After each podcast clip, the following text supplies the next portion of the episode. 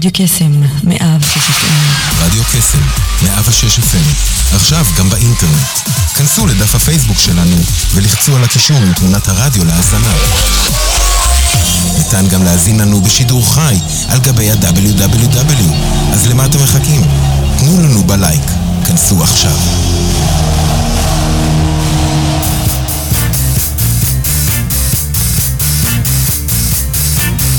יוצאים תוצאות עם שרון אייזן בכל יום ראשון 9 עד 10 בבוקר רק ברדיו קסם 106 FM, הרשת החינוכית של כל ישראל.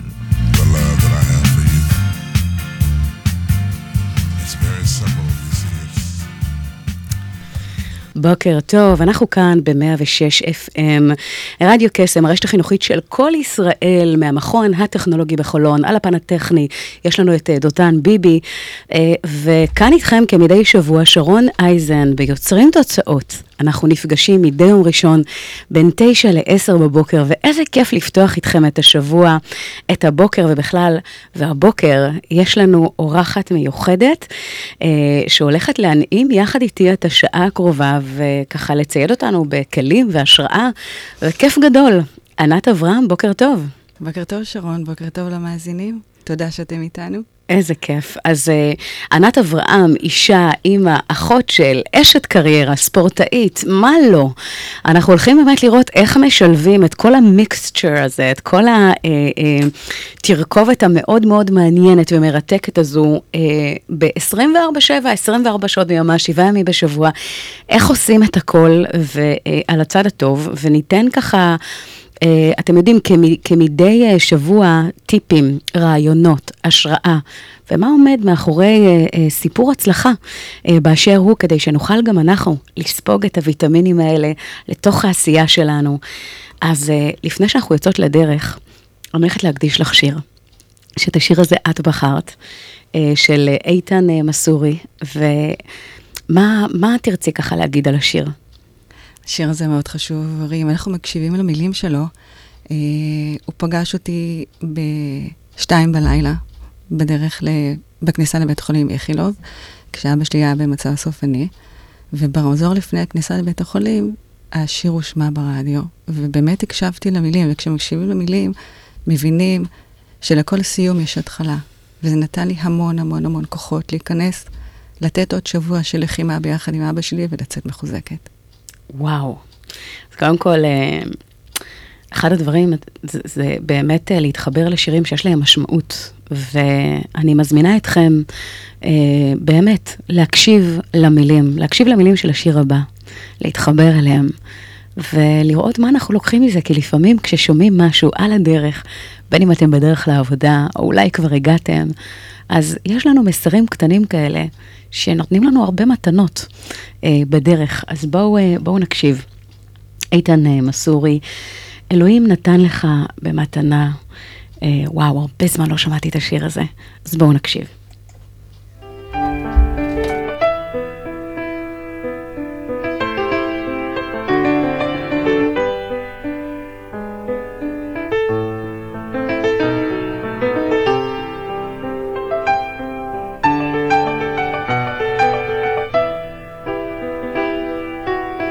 אלוהים נתן לך במתנה דבר גדול, דבר נפלא. אלוהים נתן לך במתנה את החיים על פני האדמה. נתן לך את הלילה והיום, אהבה, תקווה וחלום, קיץ, חורף, סתיו, אביב, נשמה טובה להביט סביב. נתן לך שדות ירוקים, פרחים ועצים מלבלבים, נהרות, נחלים וימים, שמיים, ירח, כוכבים. אלוהים נתן לך במתנה דבר גדול, דבר נפלא. אלוהים נתן לך במתנה את החיים על פני האדמה. נתן לך חגים ושבתות, את ישראל ארץ האבות, ידיים וראש להגשים חלומות, נתן לך את כל הנפלאות. נתן לך דברים כל כך יפים, להביא לעולם ילדים, להאזין לשירים, לראות צבעים, אומר רבו מעשיך אלוהים.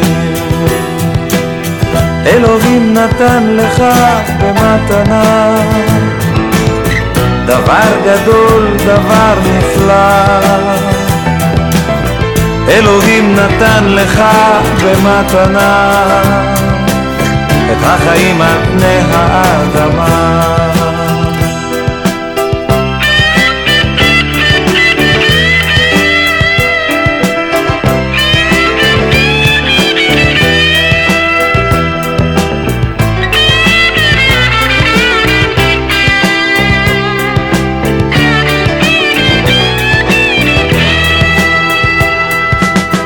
אלוהים נתן לך במתנה דבר גדול, דבר נפלא.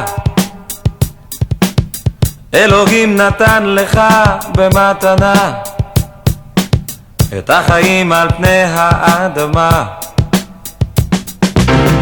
אלוהים תן לי רק עוד מתנה, מתנה קטנה אך נפלאה.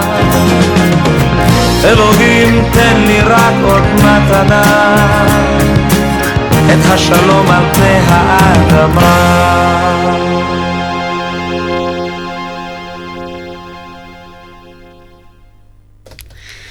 אלוהים נתן לך במתנה את החיים על פני האדמה. אך ההוקרת תודה הזו, ההודעה הזו, ואגב בכלל הנושא של ביהדות כשקמים בבוקר מודה אני, והנה זה ממשיך. ולאיזה שיר זה ממשיך? וואו! הנושא הזה של באמת הוקרת תודה, כי את יודעת, בכל סמינר שהייתי פה בעולם, לגבי הצלחה עסקית והצלחה בכלל, ולהיות יותר מאושר ויותר מוגשם, העיקרון שחוזר על עצמו זה להוקיר תודה. והשיר הזה הוא לגמרי זה. ממש. מעט עושים את זה. אנחנו צריכים לעשות את זה הרבה יותר. אנשים שוכחים להגיד תודה בכל מצב. אם את סיימת לאכול והמלצרית שרדה אותך במסעדה, אז אנשים מקבלים את הדברים האלה במובן מאליו. לא להגיד תודה. ירדת מהמונית ולא אמר תודה. בסך הכל זה אנשים שנותנים לך איזשהו שירות. והכרת תודה היא מתחילה מהדברים הקטנים. לגמרי. תשמעי, דיברנו ככה תוך כדי השיר ולפני, ואני אשמח ככה לשמוע את ה-Backstage, את המאחורי הקלעים של הסיפור שלך, כי את יודעת, בעידן של היום אנחנו כל הזמן במרוץ 24/7 אחרי הדבר הבא, ומנסים לשלב ולג'נגל בין הבית לעבודה. ואת בעצם בתפקיד מפתח במרכז לשלטון מקומי, ובמקביל אימא, ובמקביל ספורטאית, ובמקביל אחות של, ובאמת, כל כך הרבה דברים, כל כך הרבה כדורים שמג'נגלים באוויר, ואני אשמח לשמוע מה שנקרא, אני קוראת לזה סיפור המאבק, כי אנחנו מפלסים את דרכנו תוך כדי, ואני אשמח לשמוע מה בעצם גרם לשינוי בחיים שלך, כי אני יודעת שעברת איזשהו סיפור, שאני אשמח ככה לשמוע עליו קצת יותר, ומה גרם באמת לשיפט הזה. אז הסיפור שלי מתחיל בגיל 26. עד גיל 26 הייתי ילדה מפונקת, ילדה בנבחרת ישראל באתלטיקה. הייתי בנבחרת ישראל באתלטיקה, בת בין 3 בנים, מפונקת של אבא. התחתנתי בגיל מאוד מאוד צעיר, אם את יכולה ילדים. קצת יותר חזק כדי שישמעו אותך, כי את מדברת, מה שנקרא, אני רוצה שזה יעבור כאן. בגיל מאוד מאוד צעיר, הבאתי 2 ילדים מדהימים, ובגיל 26 הייתה איזושהי דפיקה בדלת, איזושהי סתירה שהחיים נותנים לך ואתה לא מוכן. היינו אצל אימא שלי, היינו בדרך לירושלים, וכמו שאמרתי, הדפיקה בדלת, הייתה גם דפיקה בדלת פיזית, אני פותחת את הדלת, ואני רואה שם 3 אנשי צבא. כמו שאמרתי, ילדה מפונקת, לא מבינה מה קורה איתה, אני שואלת מה אתם רוצים, אז הם שואלים, יש מישהו יותר מבוגר בבית? ואני אומרת להם, מה אפשר לעזור לכם? והם אומרים לי, תקראי לי אמא, אני קוראת לי אמא שלי, איך שאמא שלי ראתה אותם, היא הבינה ישר. ואני אומרת להם, מה קרה? אז אומרים, אח שלך נפל. אז אני אומרת להם, מה זאת אומרת? מאיפה הוא נפל? אז אומרים, הוא נפל. עד כדי כך לא הבנתי את המושגים האלה של הצבא המשטרה. ומהר מאוד מבינים שיש את הדקה לפני ויש את החיים אחרי. אח שלי, אלי אברהם, היה מפקד יחידת המסתערבים של משמר הגבול, לוחם ימ"ם, לוחם בחוליה של הימ"ם, ונבחר בשנת 89 להקים את יחידת המסתערבים של משמר הגבול. הדרך שלו היא דרך מאוד מאוד עצומה. ומשם התחיל איזשהו תהליך של חיים אחרי. לקחתי עליי את כל הכובד של המשקל של המשפחה, והחלטתי שאני מנהלת את החיים, והחיים לא מנהלים אותי. אם אני לא אקח את האחריות הזאת, ואני לא אנהל, אמא שלי התמוטטה, אבא שלי התמוטט, האחים שלי לא כל כך הבינו מה קורה איתם. אם אני לא אקח את האחריות ואני אנהל את החיים שלי, ואני לא אנהל את החיים של המשפחה שלי, משהו פה יקרה והתפקשש. באמת לקחנו את זה, המשפחה שלנו, לאיזשהו מקום שהוא אחר והוא שונה. לקחנו להעצים את הזכר של אלי, ובעזרת מה שאלי עשה, הפעילות שלו וההעצמה הזאת, לקחנו את החיים שלנו, ואני בעיקר, למקום אחר לגמרי. מה זה אומר מקום אחר? זה אומר שהחיים לא ישלטו בי. אני אשלוט בחיים. אפשר לשלוט בחיים? בוודאי שאפשר לשלוט בחיים. הכל עניין שבראש, הכל עניין של החלטה. את יכולה להמשיך ולזרום עם החיים שלך, ולהמשיך באיזשהו אבל, ולהמשיך באיזשהו תהליך של חיים של לא לעבוד, להסתמך על הבעל לצורך העניין, או גורמים אחרים שיפרנסו, או לקחת את החיים בעצמך ולהגיד, אוקיי, מפה כל הפינוק של החיים נגמר, וצריך לבוא ולעשות דברים שהם דברים אחרים. את אומרת, את מדברת, זאת אומרת, אני ברשותך ככה אנסה לקחת את זה לאולי טרמינולוגיה קצת שונה, אבל מדברת על אותו עיקרון. זאת אומרת, זה לצאת מהמקום הקורבני, והמקום שבעצם עשו לי, אכלו לי, שתו לי, למה, וליפול בעצם לאיזושהי מערבולת מאוד מאוד לא טובה, ולרדת מזה למטה, או באמת לקחת את הדבר הזה ולהחליט שאנחנו לא מנוהלים, אלא מנהלים את הסיטואציה, והופכים מקורבן לבאמת אדם שלוקח אחריות ואומר, אוקיי, עכשיו מה? איך אני בעצם לוקח את הנתון, את המצב הנתון, שכרגע אין לי שום שליטה או יכולת לשנות את הדבר שקרה, אבל מכאן איך אני מתנהל עם זה, תלוי לחלוטין בי. ולשם את לקחת את זה, ואת מדברת על שינוי שבעצם מעידה על עצמך כילדה שהיא מפונקת, וככה עשו בשבילך, ואת ככה הרגשת, בואי נגיד אולי הכל על מגש, ופתאום איזשהו שבר, שהרגשת שאם לא תקומי, ומה שנקרא, בעוצמות הפנימיות, שאולי לא ידעת שהיו קיימות בך עד אותה נקודה, לקחת את זה בשתי ידיים, ולפעול קדימה, ומפסיביות, לאקטיביות, זאת אומרת, ממש לראות מה את יכולה לעשות למען המשפחה, מה את יכולה לעשות למען עצמך, מה את יכולה לעשות עם המצב הנתון שהוא באמת, אי אפשר לאחל את זה לאף אדם, זה באמת הנורא ביותר, לאבד אדם קרוב, ומשם מה קרה? איפה הייתה, איך בעצם המסע הזה שלך התחיל? המסע התחיל בהתחלה, כמובן, כמו בכל דבר, את לא יודעת שאת מגיעה לאיזשהו מצב, ומשם את יוצאת מחוזקת. זה די תמוה לבוא ולהגיד, אוקיי, אחרי נפילה, אחרי מקרה שהוא טרגי בחיים, לקבוע ולהגיד, מפה אני יוצאת מחוזקת, אני יוצאת עם תובנות אחרות על החיים. אני רוצה לחיות, אני רוצה שהמשפחה שלי תמשיך לחיות, ולא להיכנס לאיזשהו אבל. אני רוצה שהילדים שלי יגדלו באיזשהו מקום טוב, שיגדלו על איזושהי מורשת, שהנפילה של אלי לא הייתה לשווא, הנפילה של אלי על ביטחון המדינה, למען זה שאת ואני וכל מדינת ישראל ישן בלילה בשקט, כי הוא קריב את החיים שלו. ליצוק משמעות. לגמרי. ומהבחינה הזאת, כשאת לוקחת את זה לחוזק, אז את לא מבינה את זה. לדוגמה, ממשיכים את ארוחות ליל שישי.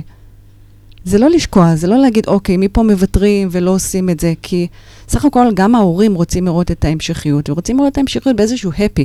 נכון, יש מקרה שהוא טרגי והוא קשה מאוד לכל הורה, ובאמת שלא נדע מזה אף אחד מאיתנו.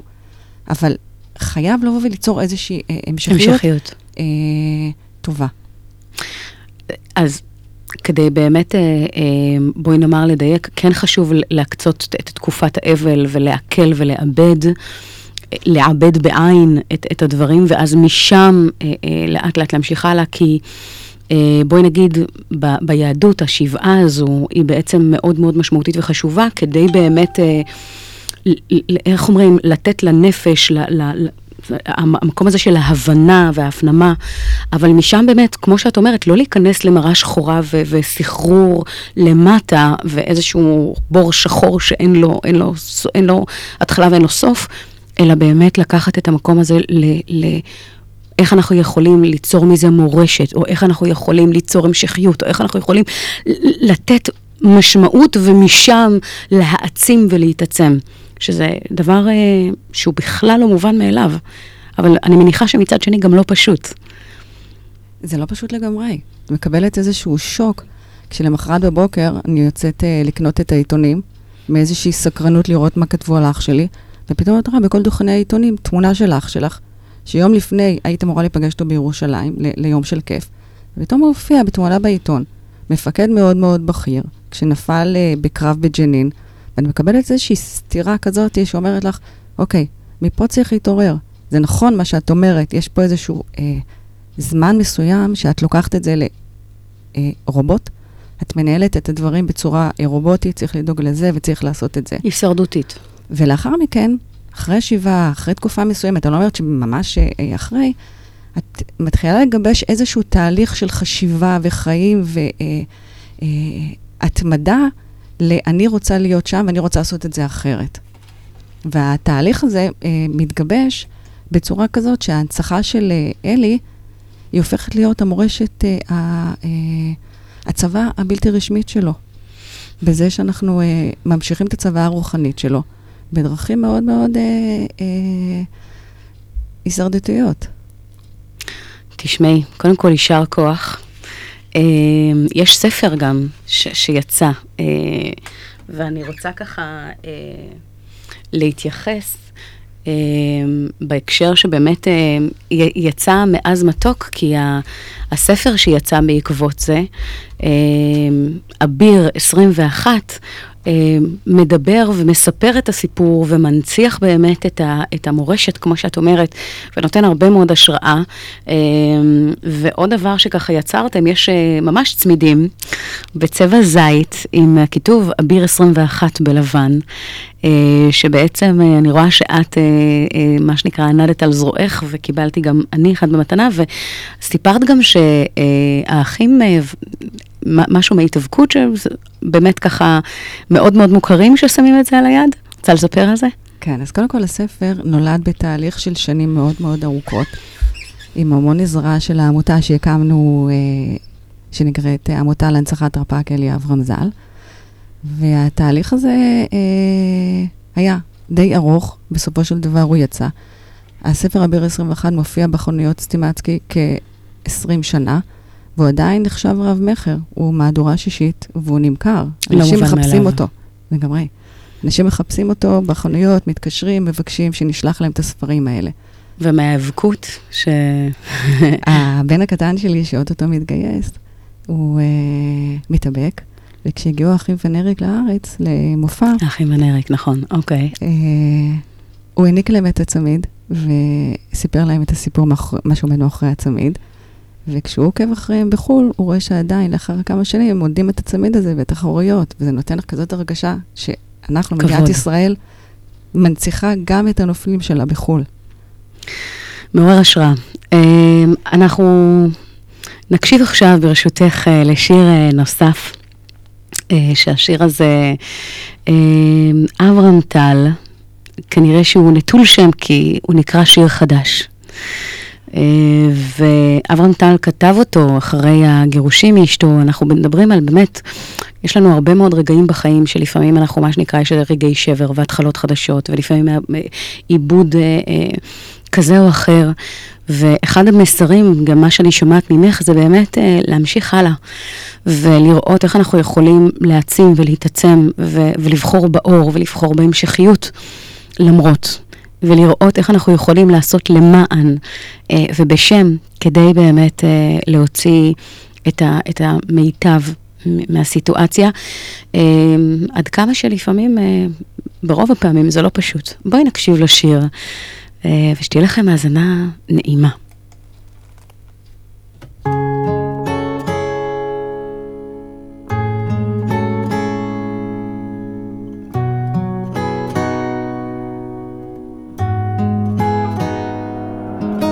סתם בלי שום סיבה נלחם בהיגיון, אני עייף למות ולא הולך לישון. אמרתי לך, אני אמרתי לך, האושר לא יגיע לבקר אם לא נפתח חלום.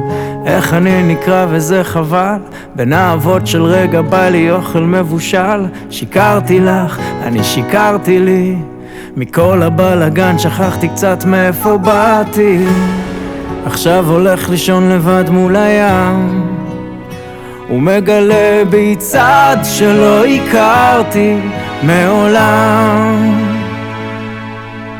כמה שאלות זה עולה לי בחיים, לא הכל זה מזל בין הקירות. מה קורה לי? אני סחי וקצת מבולבל, ממחר אני אתחיל שיר חדש, כבר מתנגן לי.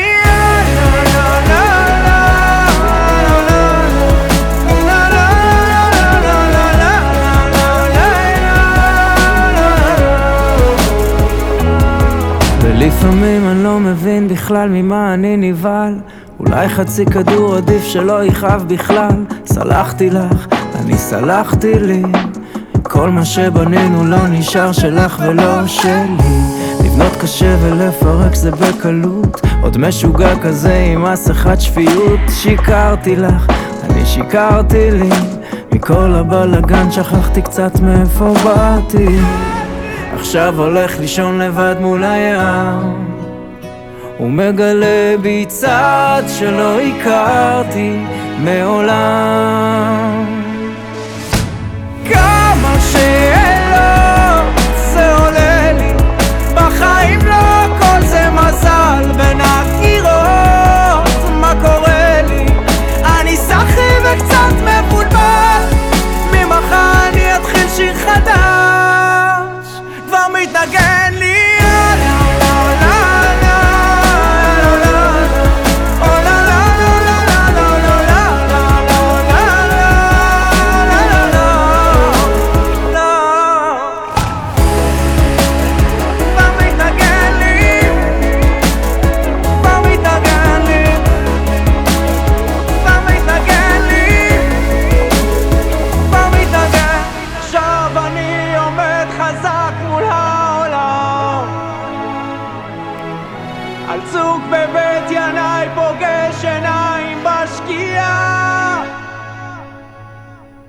כמה שאלות זה עולה לי בחיים, לא הכל זה מזל בין הקירות. מה קורה לי? אני סחי וקצת מבולבל, ממחר אני אתחיל שיר חדש, כבר מתנגן לי. ממחר אני אתחיל שיר חדש, יצאתי מחוזק. הנה, ויש כאן עוד שיר שרוצה להמשיך, אבל עוד רגע, עוד שנייה, אנחנו ככה, תראי, נושא של התחלות חדשות וכאלה, ואמרתי לך את זה ככה, תוך כדי שיום ראשון, והעניין הזה שאנחנו נמצאים בדרך לתחילתו של שבוע חדש, והתחלנו עם איזשהו משהו שמצד אחד יש בו הרבה מאוד השראה, והרבה מאוד, בוא נאמר, איזה שיעור לגבי איפה זה יכול להיות ולאן אפשר לקחת את זה. והייתי רוצה מכאן באמת להמריא הלאה, זאת אומרת, לראות איך, מה הדברים שאת מצאת, אוקיי? בין אם זה בעשייה שלך ובין אם בכלל, להרים את התדר, להרים את בואי נגיד את המורל, את המצב רוח, לשמור על חיוך, על אופטימיות, על שמחה, כי את יודעת, בסופו של דבר אנחנו יודעים, יש את המשפט המוכר וידוע, מצווה להיות בשמחה תמיד. והחיים והאתגרים שהם מזמנים להם, לא תמיד זה דבר שהוא כל כך obvious, זה לא דבר שהוא פשוט, ועדיין זה עניין של בחירה. אז איך הבחירה הזו באה לידי ביטוי אצלך? אנחנו נשים, יש לנו כוחות כל כך עצומים, לפעמים אנשים קצת שוכחות את זה, גם ההתנהלות שלהם הבסיסית, כשאנחנו מתחילות ונעלות חיי קריירה, אנחנו מנהלות בית, אנחנו מנהלות ספורט, אנחנו נמצאות כל הזמן בעשייה, החוזק שלנו הוא כל כך אדיר, שלפעמים באיזשהו מקום אנחנו שוכחות את זה ושמות את זה בצד, כי אנחנו לא נותנות לנו ולעצמנו. והדבר הבסיסי והראשון זה לבוא ולתת לי ולעצמי, קודם כל לאהוב את עצמי. תחבקי את עצמך, תאהבי את עצמך, תגידי, אני אוהבת את עצמי, ואת גם תאהבי את הסביבה. כי סך הכל, כשאת טוב לך עם עצמך, ואת אוהבת עם עצמך, את עצמך, הסביבה גם תאהב אותך. כשאת happy ושמחה, אז גם הילדים שלך שמחים, כשהם רואים אמא שמחה, גם הבן זוג שלך שמח, כל הסביבה שלך ניזונה ממה שאת משדרת. וכשיש מישהו שהוא מגיע כפוף ומגיע עצוב ומגיע, הוא משדר את זה לסביבה שלו. וככה זה מתבטא. אגב, השמחה היא מדבקת, התדר החיובי הוא כמו מגנט. מול, בואי נאמר, התדר ההפוך לו, שזה באמת המלנכוליות. אז זה משהו שבאמת אנשים תופסים ערכה, כי אנחנו חייבים לזכור דבר אחד. כל אחד, כל אחד, כל אדם, סוחב את הסק הזה של הדברים שהוא חווה ועובר עם עצמו, והוא מחפש באמת את המקומות שיכולים להרים אותו, את המקומות שיכולים, בוא נאמר, לרומם אותו. ומשם באמת הלוגיקה לזה שאנשים הרבה יותר נוטים להתחבר לאנשים שמחים, לאנשים באמת שהם פוזיטיביים. זה מדבק, זה ממגנט, זה עושה טוב על הנשמה. והמשפט הזה שחיוך זה הקו העקום היחיד שיכול ליישר כמעט כל דבר. אבל מהמקום הזה באמת, הייתי שמחה אם תתני איזשהו, בואי נאמר, טיפ למי ששומע, למה שאת נוהגת לעשות מדי יום, כי ממש אתם לא יודעים שדיברתי עם ענת ככה תוך כדי, ואחד הדברים שבחרת לעשות לדוגמה, זה להציב לעצמך יעד לאיסרומן, שזה וואו, זה שחייה וריצה ואופניים ומרחקים כבירים, סוג של, בואו נאמר מי ששמע על איירון מן, אז יש קשר, זה אקסטרים, זה לא מובן מאליו. מה משך אותך באמת לכיוון הזה? האתגר. כשאנחנו מציבים בעצמנו האתגר, אז הוא חשיבתי. אבל כשאת באה ואת אומרת, אוקיי, בוא נלחץ על הקליק, אני נרשמת לאיזושהי תחרות, וזה לא משנה, זה יכול להיות 5 קילומטר, 10 קילומטר, או כל תחרות אחרת, או כל יעד אחר בחיים שלך. זה נמצא בגדר חשיבתי. אבל ברגע שאת מוציאה את זה לפועל, רשמת, לחצת על הקליק ואמרת, אוקיי, מפה אני עושה את זה, ואני לא עושה את זה בראש. אני עושה את זה הלכה למעשה, פיזית, אני מתחילה לעשות את זה, אז זה מתקדם קדימה. הבן שלי הגדול, לוחם שייטת לשעבר, עורך דין מצליח, נדבק בחיידק הזה של האיירון מן, וכך הוא ניסה לשכנע אותי, הייתי בתחרויות ונדבקתי בחיידק, ואמרתי, אוקיי, היעד שלי לינואר 2020, זה להצטרף לתחרות הזאת. וואו. וזה נותן המון המון המון כוחות. נכון, יש איזשהו פחד שצריך להתגבר עליו, לא נצליח ולא נעשה, אבל אנחנו שם. אז מקסימום ניסיתי ולא הצלחתי. אבל לא יושב בבית ונגיד, אוקיי, אפילו לא ניסיתי, חשבתי ולא ניסיתי. אותו דבר, הכל בחיים. צריך לנסות, מקסימום לא מצליחים, אבל מנסים. למה לנסות? מה בעצם הדרייב הזה שם? כי את יודעת, יש כאלה שבאים ואומרים, רגע, אז תעשי אימונים 3 פעמים בשבוע, תרוצי בשביל הכיף, בשביל מה עכשיו להתחיל להשתעבד למעין תוכניות אימונים מפרחות ויעדים שנראים, את יודעת, לא טריוויאליים, הרי אני יכולה להסגיר את הגיל שלך? בוודאי. את מרשה? כן. בת כמה את היום? 54. 54. בגיל 54, מה שנקרא, לקום לאחת בואי נאמר תחרויות היותר אקסטרימיות, שבואי נאמר כשאת באה ואת אומרת, הבן שלי שהוא בטח בסביבות שנות ה-20 לחייו, משהו כזה? 33. 30 לחייו, אז תשמעי, זה הפרש של 20 שנה, והגוף משתנה, והביולוגיה, זאת אומרת, כל הדבר הזה הוא שונה, הוא אחר.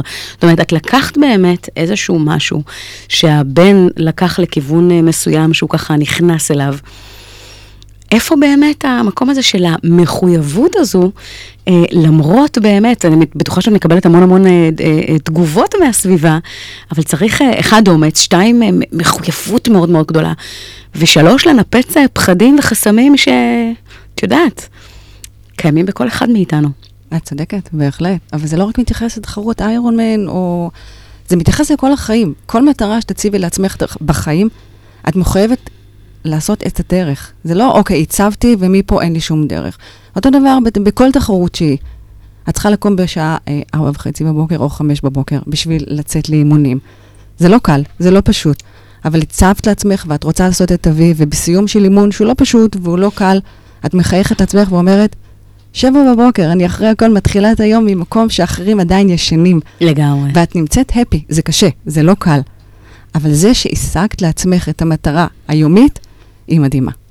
אבל, את יודעת, יש איזושהי שאלה, know your why, תדעו את הלמה שלכם. שאלה, מה הלמה שלך?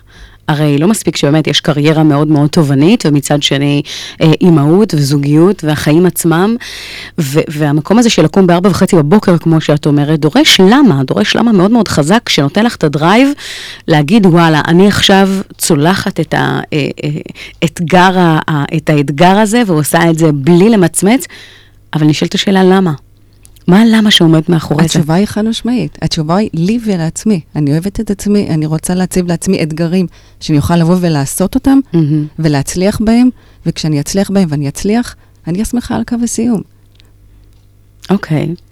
זאת אומרת שמכל הדברים האלה רצית בעצם להוכיח לעצמך שאם הבן יכול, אז גם את, ובעצם מהמקום הזה את מציבה לעצמך רף שהוא גבוה, ומסתערת עליו בכל הכוח. אגב, חלק מהעניין של דימוי עצמי, הערכה עצמית, אהבה עצמית, זה בא ואומר, תציבו לעצמכם יעדים קטנים כגדולים ותעמדו בהם, וזה בעצם המרשם הטוב ביותר לפתח ביטחון עצמי, הערכה עצמית ואהבה שהולכת ומתעצמת וגדלה, כי אנחנו מגדילים את תחושת המסוגלות שלנו. אגב, זה נכון גם לילדים וגם לנו, בני האדם בכלל, בכל גיל.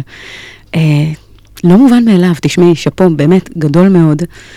יש איזשהו טיפ שאולי את רואה, אולי קורלציה, כי הרבה ספורטאים או אנשים מאוד מאוד מצליחים, דרך אגב, עושים ספורט באופן קבוע, ברמות הגבוהות, אם זה תחרויות או דברים שבאמת אתגרים שהם לוקחים לעצמם, ואומרים שיש קשר בין ההתמדה והגעה ליעדים בעולם הספורט, לבין המקום הזה של הצלחה בקריירה. האם את מרגישה את זה עלייך? בהחלט כן. אני חייבת ככה לתפוח לעצמי על השכם. יום חמישי האחרון היה מרוץ בהר איתן, הר לא פשוט לגמרי, וכשעליתי על הפודיום, כשזכיתי מקום שלישי, ונשמתי נשימה ענקית באזור ירושלים, ככה שאפתי את כל האוויר של הרי ירושלים, את אומרת, עשיתי את זה בגיל שלי, ורצתי ועשיתי את זה. אותו דבר בקריירה. כשאת מציבה לעצמך איזשהו יעד, ואני מכשירה את הסייעות בכל מדינת ישראל, אני באה אליהן ואני אומרת להן, תקשיבו בנות, נכון, אתן סייעות ואתן נחשבות אולי באיזשהו מקום פחות נחשבות, אבל כשאתן מסיימות קורס אקדמי, אתם אומרות, אמא לומדת באקדמיה, יש לי תעודה שהיא אקדמית. כולנו יודעים הכל, עד שאנחנו מבינים מה שאנחנו לא יודעים, שלא ידענו. משפט גדול. אז הן מסיימות את הקורס עם חיוך ענקי, ואומרות לי, ענת, לקחת אותנו למקום שלא חשבנו. נכון, ידענו, אבל לא ידענו מה שאנחנו לא יודעות. לגמרי. וזה נותן להם המון המון כוחות. אז כשאני מעבירה את הכוחות האלה, בכל מיני סקטורים, בכל מיני מקומות שאני עובדת, שאני מרצה, שאני מתאמנת, אני רואה את החיוך של האנשים, ואני רואה את המבט הסיפוק בעיניים, זה נותן לי עוד יותר כוחות. הנה תרמתי ועשיתי ונתתי ממני, ממה שאני יצרתי בעצמי.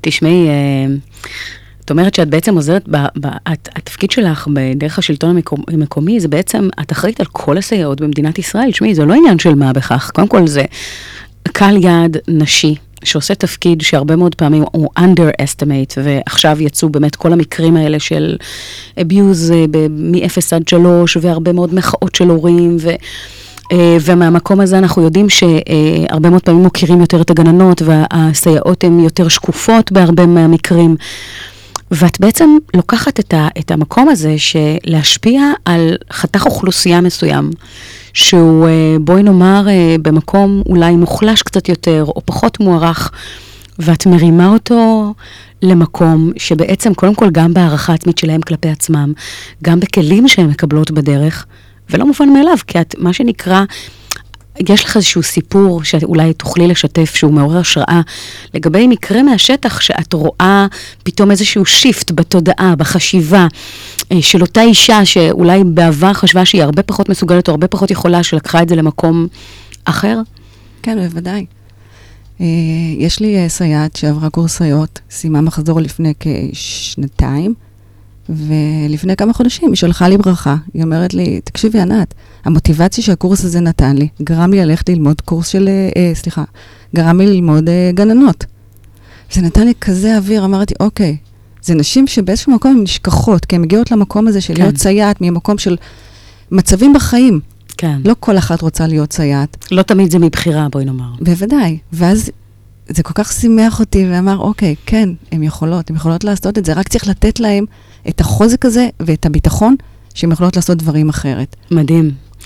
את יודעת, אפרופו נושא של מסוגלות ובחירה, אני רואה במקצוע, אגב, אם זה סייעות, גננות, מורות, אחיות, רופאים, אני קוראת למקצועות האלה כמקצועות נשמה. מה הכוונה מקצוע נשמה? זה מקצוע שבעצם יש לו נגיעה, לגעת, במקרה הספציפי הזה, זה בילדים, ברמה של הנשמות התאורות האלה, הצעירות האלה, ובאמת להשפיע, באמת מה שנקרא לתת מה-DNA שלך ולהעביר אותו ברמה של חום, אהבה, ערכים, מילה טובה, חיבוק חם, והמקצועות נשמה האלה בעיניי, קודם כל אחד, לא כל אחד יכול לעשות את זה, אנחנו אמרנו שלא תמיד זה מבחירה, אבל יש שם נשים שלגמרי עושות את זה מבחירה, זאת אומרת להיות באמת עם הרבה מאוד פעמים הסייעת, היא זו שהיא אפילו יותר מהגננת עצמה, ואני זוכרת את זה אגב, אני כאימא שהיו גנים כל כך אהבנו באמת את אותן סייעות, וכל כך הוקרנו וכל כך הערכנו, לא מובן מאליו, לא כל אחת יכולה לעשות את זה, אבל מצד שני, יש בזה גם הרבה נתינה וסיפוק והשפעה, ונגיעה, את יודעת, ביקר לנו ביותר, אין לנו יותר יקר מזה. נכון. מה אומר ומה אגיד, ענת יקרה, תקשיבי, אנחנו הולכות להקשיב לשיר נוסף, ואחריו להמשיך ככה לדבר ולתת עוד ערך, אבל מרגיש לי נכון עכשיו לשים את השיר Happy, מה דעתך? אחי. אנחנו לגמרי הולכות להרים, ואנחנו הולכות להיזכר עד כמה לפעמים פשוט לעבור, פשוט ללחוץ על כפתור ולעבור לתדר של שמחה. אחת הדרכים לעשות את זה, זה דרך מוזיקה. פשוט לשים לעצמכם שיר שאתם אוהבים, שמרים לכם את האנרגיות, לחייך, לשיר בקולי קולות, אם אתם ברכב, או בכל מקום אחר, ופשוט להרגיש את התדר הזה של השמחה, בוויברציה בתוך הגוף. אני חושבת שהפי הוא אחד מהם. אפשר לרקוד באולפן? ברור, אנחנו הולכות לרקוד חברים. אתם מוזמנים להצטרף אלינו, בואו נקשיב. Happy, here we go.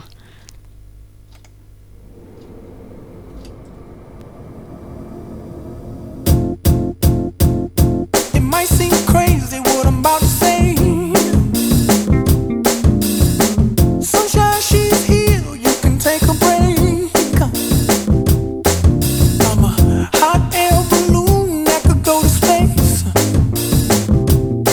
With the air, like I don't care, baby, by the way. Because I'm happy. Clap along if you feel like a room without a roof. Because alone if you feel like happiness is the truth. Because I'm happy. Clap along if you know what happiness is to you. Because I'm happy. Clap along if you feel like that's what you want to do. Here come bad news talking this and that. Well, give me all you got and don't hold it back. Problem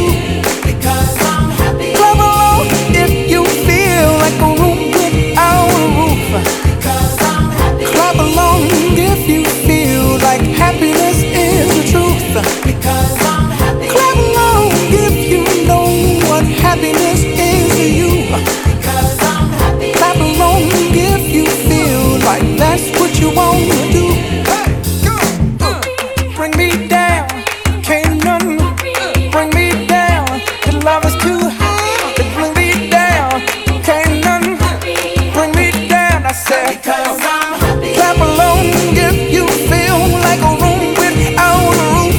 Because I'm happy. Clap along if you feel like happiness is the truth. Because I'm happy. Clap along if you know what happiness is to you. Clap along if you feel like that's what you want to do. Because I'm happy. Clap along if you feel like a room.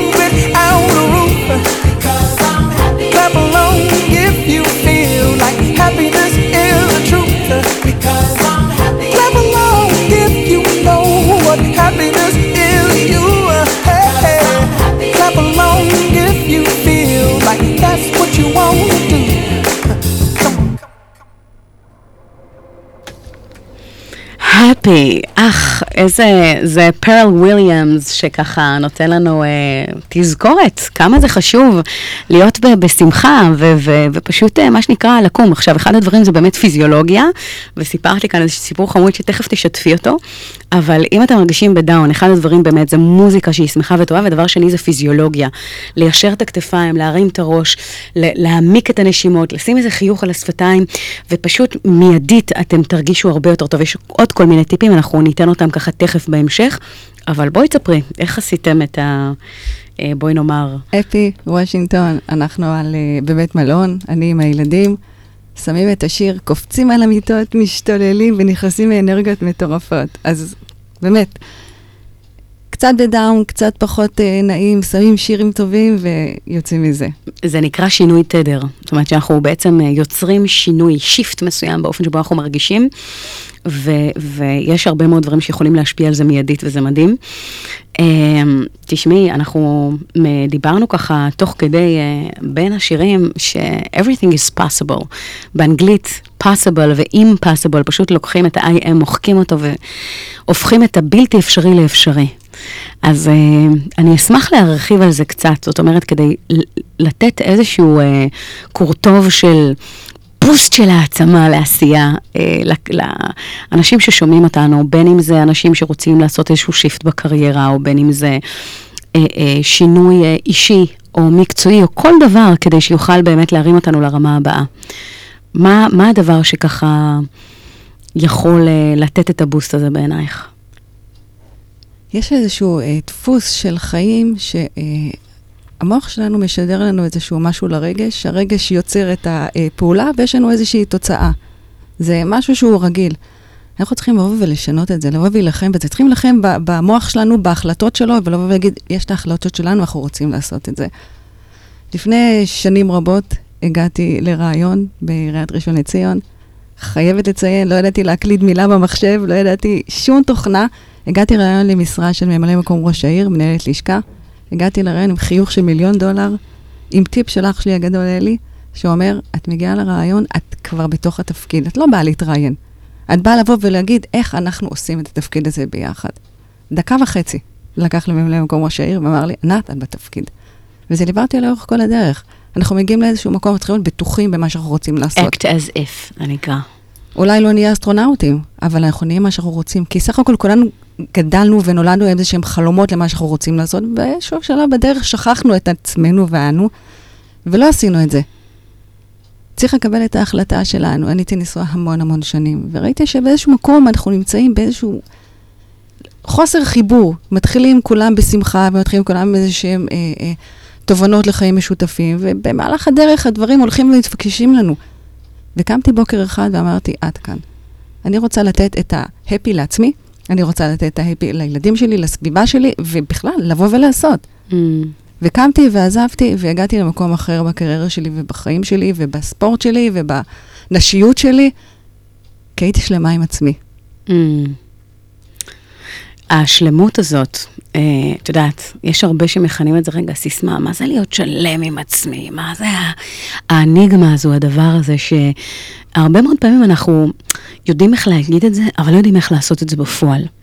ואני חושבת שבן אדם שמצליח להגיד, אני שלם עם מי שאני, אני מקבל את עצמי עם החסרונות והחוזקות וכל המשמש הזה, מה היה שם שגרם לך להגיע לתחושה הזו שאת מקבלת את עצמך עם הטוב והפחות טוב, והופך להיות מה שנקרא שלמה עם עצמך? לכולנו יש את הדברים הפחות טובים ואת הדברים היותר טובים.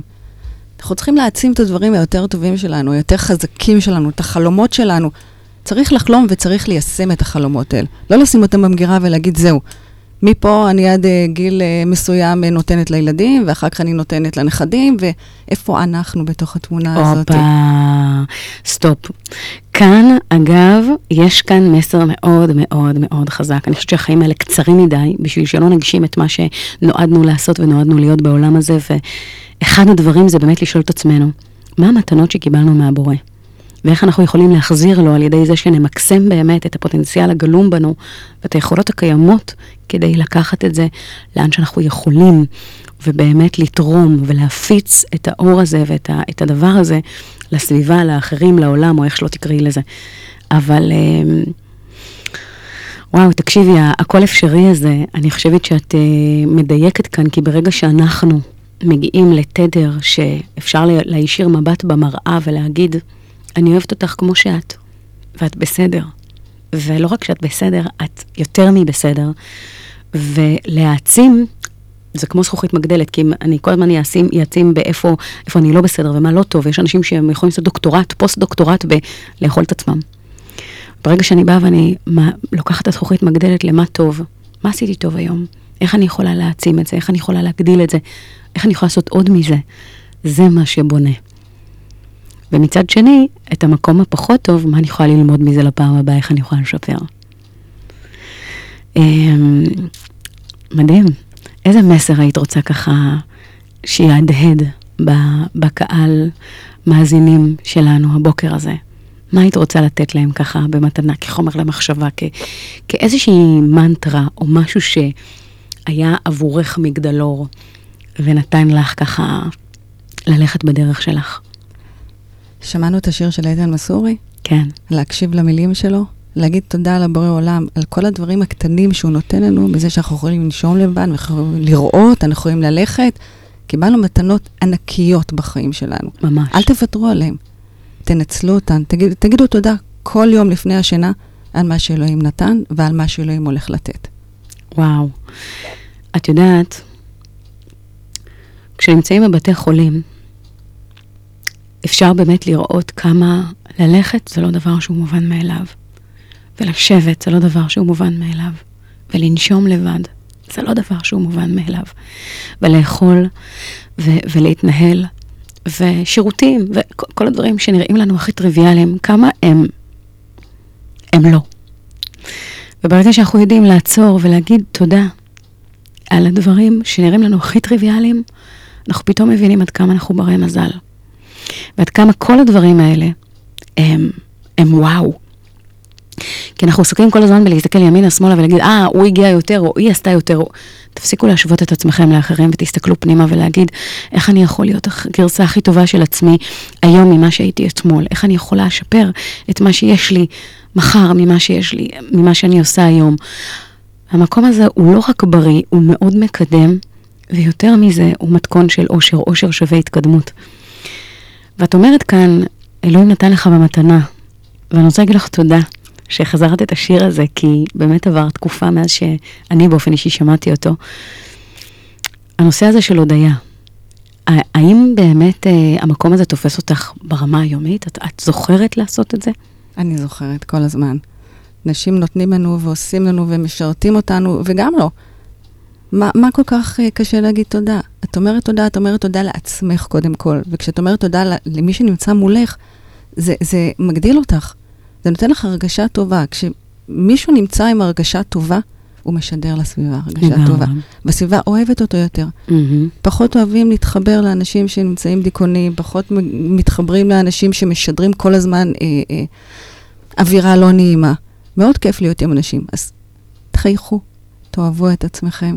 ותגידו, אני פה, אני קיים, אני נושם, אני חי, קיבלתי מתנה על החיים שלי. יכולה לתת טיפ קטן. לכולנו יש בעיות. מומלץ, כן. הבעיות הן כאלה, קטנות או אחרות, לכולנו. אף אחד לא נחסך ממנו הבעיות היומיומיות. הולך מסתכלים עליהם. ולפעמים אני נמצאת באיזשהו מקום שקצת קשה לי, ואני רואה את הנכה, וקשה לו, ורע לו, ואני אומרת, אוקיי, תודה אלוהים שאני לא שמה. תודה שאני לא שם, שהמשפחה שלי, שהילדים שלי לא נמצאים שם. להוקיר, תודה, להוקיר. תראי, אני עושה את זה בוקר וערב, לפעמים גם במהלך היום, באמת, באופן קבוע כבר הרבה מאוד שנים, ברגע שהבנתי את הכוח של זה. בבוקר המודה אני, זה מחובר לקבלה, ליהדות, בין אם אתם מאמינים או בין אם לא. אם כן, אחלה, זה משפט שלוקח 2.5, זה מודה אני לפניך מלך חי וקיים שהחזרת מנשמתי וחמלה רבה אמונתך. זה איזושהי תזכורת שוואלה, לא מובן מאליו שקמתי הבוקר. ואם אתם לא מאמינים, אז וואלה, תגידו תודה, פשוט תגידו תודה, תודה שאני חי, נושם, קיים, שהכל בסדר, לא מובן מאליו. התודה, יש לה איזושהי תכונה, קודם כל, להרחיב את הקיים ולהגיד, וואלה, איזה כיף, איזה יופי. והמקום הזה בעצם מרחיב את תודעת האושר באלף, ומגדיל באמת את הפוקוס על מה שצריך, ולא על מה שלא צריך. אז יש לזה תכונה אדירה. ומעבר לזה, לפני שהולכים לישון, אחד הדברים זה באמת לזכור את היום. אני מלמדת את זה גם, אני עושה את זה גם עם הבת שלי. לפני שהיא הולכת לישון, אגב, תעשו את זה עם הילדים שלכם, זה מדהים. מה, תספרי לי על 3 דברים טובים שקרו לך היום, על מה את אומרת תודה? ואז לפני שאנחנו עוצמים עיניים והולכים לישון, אנחנו בעצם ממקדים את תשומת הלב ואת הפוקוס על הדברים הטובים. וזה עושה נפלאות, זה חודר לתת המודע, זה מחדד את הפוקוס, וזה יוצר איזושהי הרגליות מחשבתית שהיא מבורכת. אז לגמרי, אני מברכת אותך על המיקוד הזה, כי הוא כל כך חשוב, הוא פשוט. אבל מעט מדי עושים אותו. נכון. משפט לסיום. אני מודה לכם, הצופים, שנתת לי את האפשרות לבוא ולדבר ולהעניק ולהיות פה. איזה כיף. ותודה שרון. תודה לך. אז קודם כל, אמרתי לך שהשעה הזאת תעבור מהר, כי זה טס. אז הזמן טס שנהנים, באמת. אז קודם כל, המון תודה לך שפינית את הזמן, דעת שאת מאוד מאוד עמוסה ועסוקה. אז תודה שככה הענק לנו מהזמן הזה והשעה הזו כדי לחלוק את התובנות. ותודה לכם שהייתם איתנו שוב השבוע, 106 FM, הרשת החינוכית של כל ישראל, רדיו קסם. אנחנו כאן הולכים להיות גם בשבוע הבא, עד כאן איתכם ביוצרים תוצאות, שרון אייזן, איתי כאן השידור הזה, ענת אברהם, כיף גדול היה לארח אותך, ואנחנו הולכים להקשיב לשיר של אניה בוקשטיין, שמדברת על, ששרה, שם השיר זה רוקדת, בלב שלך תעשי לך מסיבה. השיר גם בקונטקסט שלו הוא עצוב, כי מדובר כאן על סיפור חיים של מישהי שעוברת חיים מאוד מאוד לא פשוטים, והיא מנסה כל הזמן להרים את המורל שלה, וככה, אז אם נתעלם רגע מהמסגרת הלא פשוטה של הסיפור, ונתמקד באמת בעצמה, לא משנה איפה אתם נמצאים, ובאיזה מצב אתם נמצאים, בין אם זה ברמה האישית, בין אם זה ברמה המקצועית, תחשבו לעצמכם איך אתם יכולים להעלות את התדר, את ההרגשה, את התחושה, איך אתם יכולים להעצים את עצמכם ולגדול. אז עד כאן, שיהיה לכם שבוע מעולה, ובואו נקשיב לשיר. תודה ענת, ובואו נקשיב.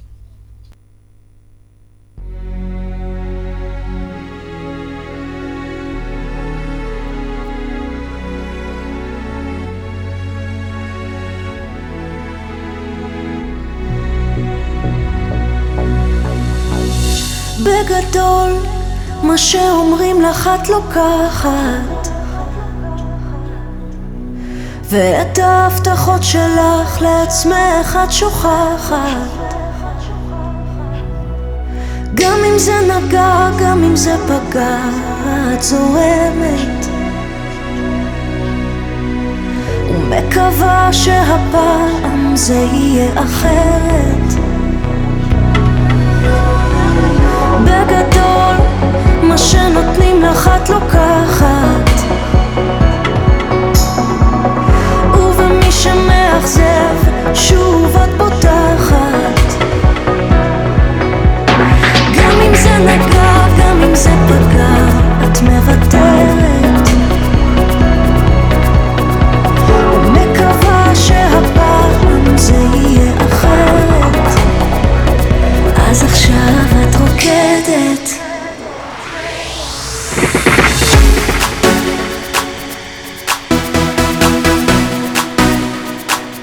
כי רק ככה את צורדת.